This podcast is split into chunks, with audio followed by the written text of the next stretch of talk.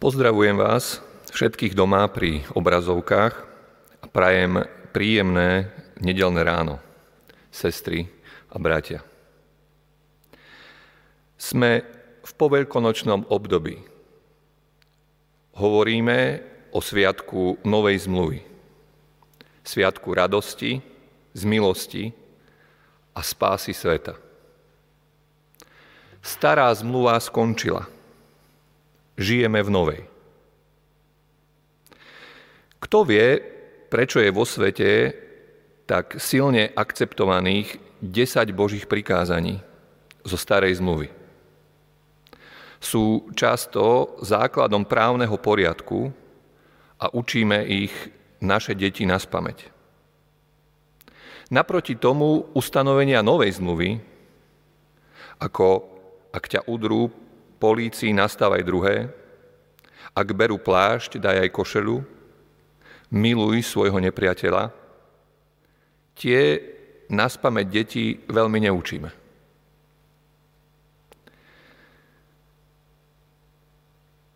Ani nie je ustalený nejaký zoznam desiatich či dvanástich a nevisia na stenách teologických učební. Je v tom istá nezrovnalosť. Máme asi za to, že takéto pravidlá, ustanovenia z novej zmluvy nie sú použiteľné. Končí sa dielo Veľkej noci Ježišovým vykríkom na kríži je dokonané a jeho odchodom do nebies. Čo to znamená pre nás tu na zemi žiť novú zmluvu? Dá sa táto nová realita aplikovať?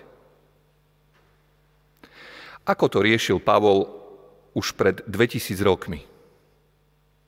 Pretrvalo niečo z listu Timoteovi, na ktorý kážeme v nedeľu, aj nám do dnešných dní? Pavol, inšpirovaný Duchom Svetým, v poslednej kapitole tohto listu definuje dve veci –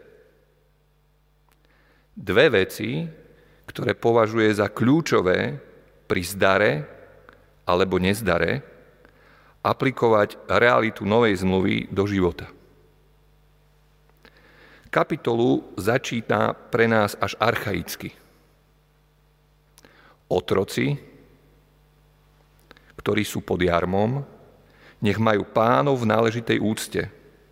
A tí, ktorí majú dobrých veriacich pánov, nech ich zneznevážujú, ale im ochotne slúžia. Až odpudivé slovo, otroctvo. Na tomto slove ale dôraz nie je.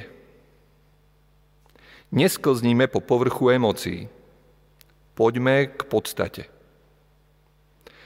Pavol nerieši otroctvo a cestu k akej forme práce sme sa ako spoločnosť za 2000 rokov posunuli. Dnes máme 8-hodinový pracovný čas, nárok na dovolenku, kolektívne zmluvy a žiadne fyzické tresty. Aj keď tieto pravidlá aj dnes sa dnes porušujú a zďaleka otroctvo na zemi nevymizlo. Pavol toto nerieši. Rieši vzťahy úctu a rešpekt voči sebe navzájom a to v podstatnej časti nášho života na Zemi. Trávime čas v práci, rodine a církvi. Pavol rieši schopnosť akceptovať, poslúchať a podriadovať sa jeden druhému. Byť podriadený a poslušný mať iných väčších od seba. Byť takýmto považuje za cnosť. Naproti tomu stojí naše systematické budovanie kariéry. Správanie sa voči iným v práci je podradené často jedinému cieľu. Stúpanie na rebríčku spoločenskej prestíže a uznania. Spoločenské postavenie, sláva a moc. Seba presadenie je predsa základným znakom úspechu. Prvá z vecí, ktorú na tejto zemi najťažšie nesieme, je poslušnosť a rešpekt. Podriadenosť. Priznajme si, že v práci a pri neveriacich ľuďoch je to často veľmi nepríjemný pocit počúvať toho druhého a robiť tak, ako on vraví. O čo je to ešte ťažšie pri ľuďoch, ktorí sú nám blízki a sú kresťania. Ak v podvedomi vieme, že by mali sami podľa tohto slova žiť. Poznáme mnohé príklady z cirkví a z rodiny, koľko si toho voči sebe dovolíme. Ako si chránime svoje postavenie. Text nás vyzýva pestovať trpezlivosť, nie dravosť a rýchlosť. Pavol neakceptáciu, neposlušnosť, neschopnosť podriadiť sa jeden voči druhému považuje za jednu z dvoch hlavných príčin skázy. Je to snaha, je to skáza snahy preniesť výdobytok Kristovej novej zmluvy do reality dnešných dní. V nepochopení významu podriadenosti vidí hlavný dôvod na úpadok, hádky a svár. Chorobnú lásku k škriepkam a zbytočné slova. Pri takomto správaní jedného k druhému vzniká závisť, rúhanie a zlomyselné upodozrievanie. Takéto spolužitie ľudí je samá nezhoda a cesta vedie až k zvráteniu myslie, kedy strácame cit pre rozoznanie pravdy. Čo poviete na tieto slova? Razom, ako by sme boli v roku 2021. Ako by som čítal editoriál slovenských denníkov, sme tom všetci. Politici, voliči, novinári, cirkevníci. Je to absolútne nepochopenie ducha novej zmluvy. Darmo budeme vyhlasovať, že sme kristovci, príslušníci kráľa, a kráľovstva, nie z tohto sveta, kde by sme mali raz spočinúť. Keď nechápeme jeho cestu, podriadiť sa svojmu otcovi, byť skôr zmierlivý a pokorný. Ak nerozumieme, že je to cnosť, vedieť sa podriadiť a byť poslušný, mať iných za väčších od seba, žijeme v starej zmluve.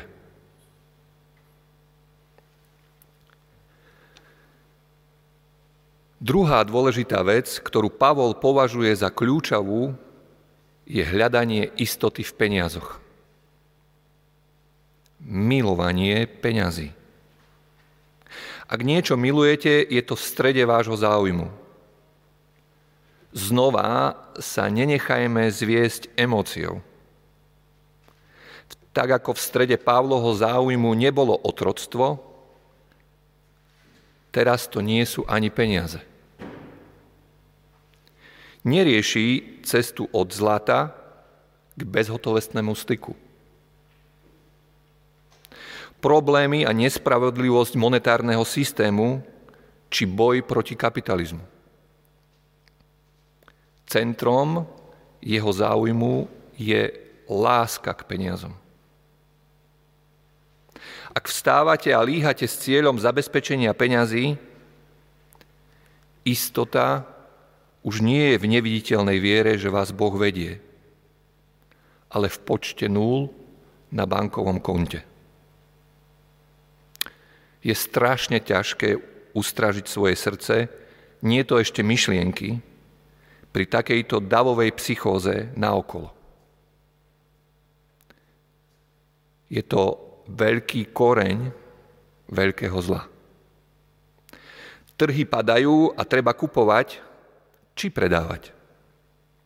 Čo sa teraz oplatí? Ej, ten bitcoin vyskočil z 8 tisíc na 68 za rok. To keby som bol vedel, to bola príležitosť. Taká sa naskytá len v hlbokej kríze. Je to veľká hra s vierou v papieriky, nedá sa nezúčastniť. Kde zainvestovať teraz? Pavol v prvom storočí hlása, že vie, čo sa oplatí. Nabáda Timoteja a prikazuje mu to pred Bohom a svedectvom Krista novej zmluvy.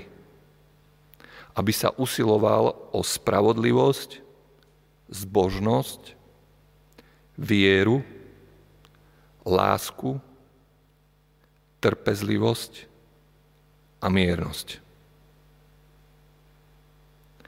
Vystriha nás, aby sme nevkladali nádej v neisté bohatstvo, lebo až tak veľa neosoží. Mám kamaráta, veľmi bohatého mladého muža, od ktorého veľa ľudí závisí a často o čo si žiada. Prispôsobujú k tomu aj svoje správanie, lebo cieľom nie je on, ale to, čo od neho potrebujú. Pamätám si pri jednej vážnejšej našej debate ten hlboký povzdych a smútok v očiach. S vetou Dávid, neveril by si, ako ťažko je na svete ľahko žiť.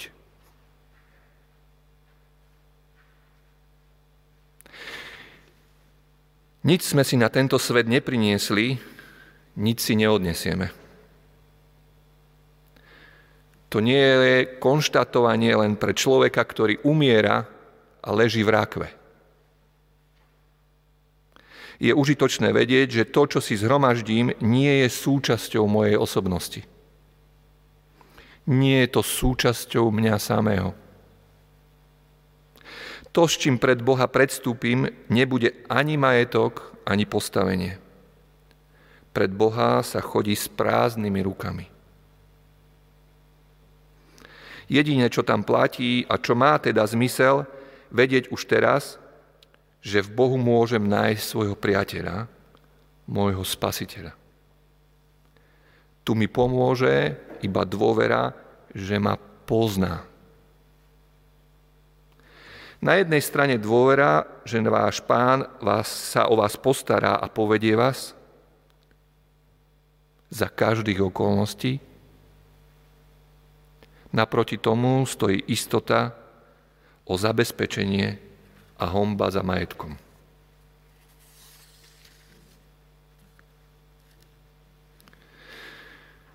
V každom prípade nespoliehať sa na peniaze, nevkladať do nich žiadnu nádej a mať iných za väčších od seba a slúžiť im je vážny boj. Znie to až ako z nejakej utopistickej literatúry a pritom je to suchá realita novej zmluvy. Platná prax novej zmluvy veku, ktorý žijeme práve teraz. Ako je tá realita od nás často viac vzdialená. Však. Ale niekedy sa nám zjavuje – nie sú to pre nás najbežnejšie situácie v živote, kedy rídzo vidíme veci tak, ako naozaj sú. Niekedy sú to len krátke momenty, záblesky reality. Ako pri výstupe na končiar hory s pohľadom na horizont krajiny či večernú oblohu. No sú situácie, kedy takýto dotyk je oveľa intenzívnejší pri strate zdravia. Čo považujeme v živote za podstatné, sa mení v jednej sekunde. Prežil som dva týždne v nemocnici v covidovom oddelení. Bolo zaujímavé pozorovať, že nikto tam nerozprával o tom, ako ľutuje, že nezarobil viac. že mu nevyšiel nejaký obchod, alebo že nepostúpil v rebríčku firemnej hierarchie.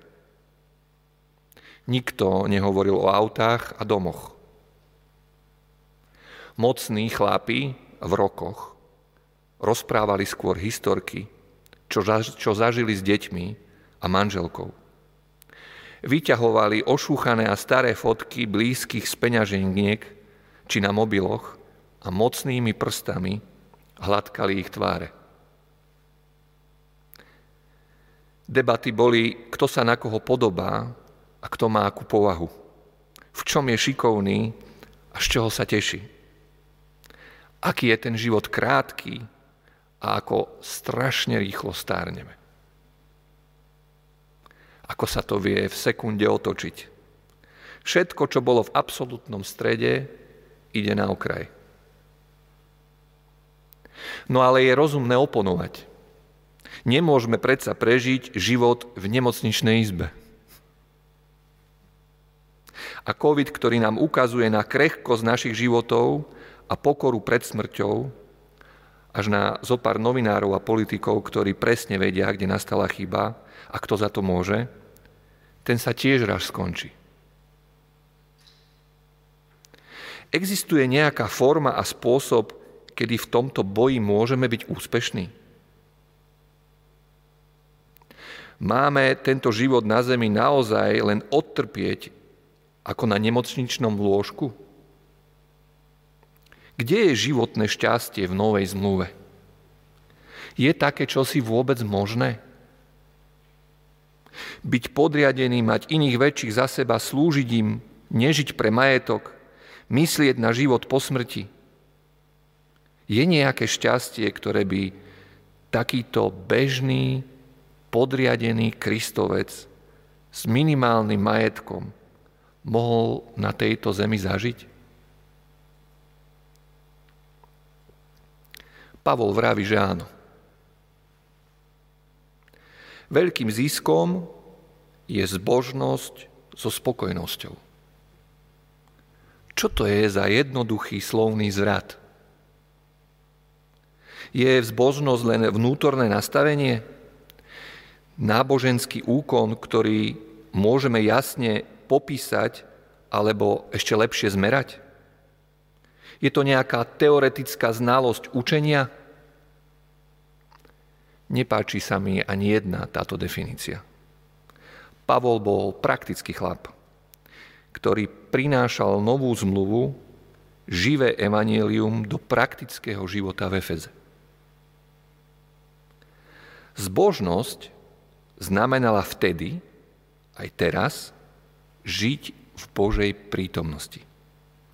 Zbožnosť je odvaha veriť, že ma vedie Boh Aj vtedy, ak mám problém, ak sa cítim osamelý, nepochopený a prázdny. Nie som vylúčený, mám perspektívu a poznám cieľ. Očakávam na Boha, viem, že pre mňa má svoj plán. Že mojim snaženiam, ale aj pádom dáva význam takáto zbožnosť, dôvera v Boha, ktorá je živá, pôsobí spokojnosť. Spokojnosť prijať to, kým som. Že mám pre Boha nevyslovnú cenu. Aj skromné podmienky sa dajú prijať s ďačnosťou Človek sa nemusí nechať zdrviť, znechutiť tým, že iní nadobudli viac. To neznamená, že kresťanstvo sa zasadzuje za chudobu. Pán Boh nemá záujem na tom, aby človek zápasil o to nevyhnutné a trpel nedostatkom. O tom svedčí okrem iného aj nasytenie zástupov.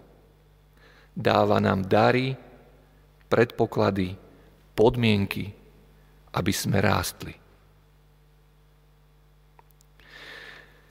Najlepšie na zbožnosti, dôvere v jeho vedenie, spojenej spokojnosťou je to, že funguje, nech sú okolnosti akékoľvek. Či v roku 1944, či v 2021. V nemocnici, či na Olympiáde. V čase bolesti a lúčenia, či v čase úspechu a slávy. Ježišovi vždy išlo o to, aby sme sa sústredili na to, čo má trvalú hodnotu, čo je naozaj dôležité.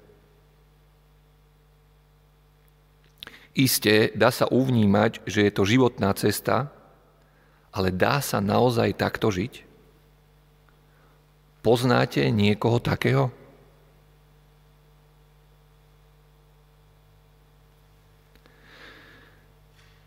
Za posledný mesiac od 7. marca zomreli tri ženy v mojom živote, ktoré na mňa mali obrovský vplyv. Prvá bola teta Mária Hažerová, ktorá mi ešte pár mesiacov dozadu recitovala verše v francúzštine. Mimoriadne zásadová, vzdelaná a rozhľadená žena. Naše debaty o izraelskom národe, znameniach časov si zapamätám do smrti. Na jej aute ma rodičia odviezli do Švajčiarska na otočku spolu s ňou, aby som sa naučil nemecky. Žena, ktorá sa rozdala a rozdala všetko, čo mala na Božie dielo. Pred dvoma týždňami mi zomrela moja vlastná babka, Petrejčíková. Prežil som tam skoro každé prázdniny do mojich stredoškolských čias. Každodenné čítanie Božieho slova, modlitby zemplínštine za každého člena rodiny, od vlastných detí až po vnukov, bolo čosi, čo som v detstve cez prázdniny počúval každý deň. A nebol to žiaden formalizmus. U nej ste stále vedeli, kto má skúšku, kto ide na opravný termín, kto je chorý, kto má čo nové a koho čo trápi. Stačilo zavolať a vedeli ste aktuálne o rodine všetko. No pán Boh bol stále na prvom mieste. Včera sme sa rozlúčili aj s tetou Táňou Borošovou. Ešte v pondelok večer sme boli u nich – Náš Jurko si s ňou dopisoval, robil korešpondenčné kurzy detskej misie. Bol to pre mňa tu v Bratislave a moju manželku, keďže tu nikoho nemáme, prístav, kde sme sa cítili vždy ako doma. Žena, ktorá sa rozdala. Zbytočné slova. Nová zmluva sa musí žiť. Pobožnosť, Bože vedenie a práca pre detskú misiu, promoc pre hocikoho, to bolo to najdôležitejšie, čo mu oddala svoj život. Boh novej zmluvy viedol, vedie. Menil a mení životy našich blízkych. Zmluva je platná, je dokonané. Žijeme tak, aby sme boli už nohami v nebi, ale hlavou dočasne na zemi. Žijeme v pobožnosti spolu so spokojnosťou. Zachovajme tento jeho príkaz bez poškvrny a bez úhony až do zjavenia sa nášho pána Ježiša Krista. Je mu česť a väčšiná moc. Amen.